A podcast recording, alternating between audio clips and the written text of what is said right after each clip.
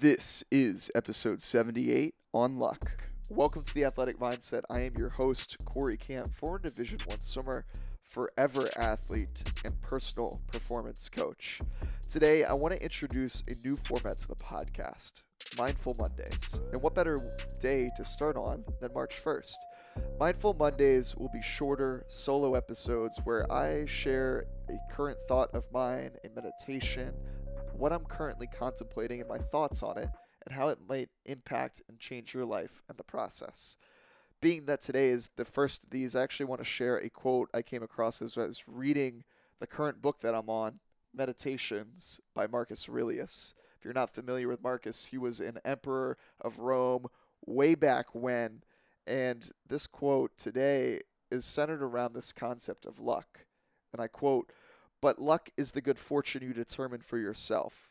And good fortune consists in good inclinations of the soul, good impulses, good actions. End quote.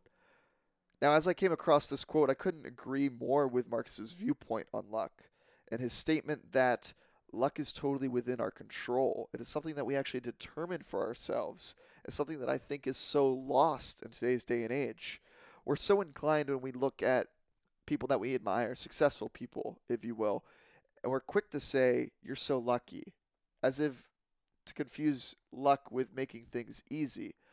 But how often do you hear from a successful person and you hear stories of not that it was easy for them, but they showed up and made luck happen for them, making that path a little bit easier in doing so. Yes, do things break a certain way and make things a little bit easier for people? No doubt. But what Marcus is saying is we actually have control over how much luck we are able to call into our life, how much good fortune we are able to call into our life. And that's what I really love about it. Good fortune is a byproduct of how true to ourselves we are in our daily actions.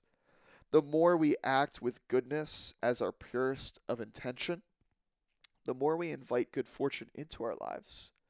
So, as you go into this week, what are some ways that you can bring more good fortune, more good luck into your life? What do those good actions look like? I challenge you to follow through on those actions one day at a time because, after all, the present moment is really the only moment in time that's totally within our control. Remember, if you can change your mindset, you can change your life.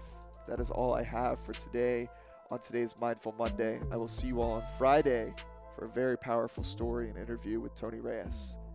See you then.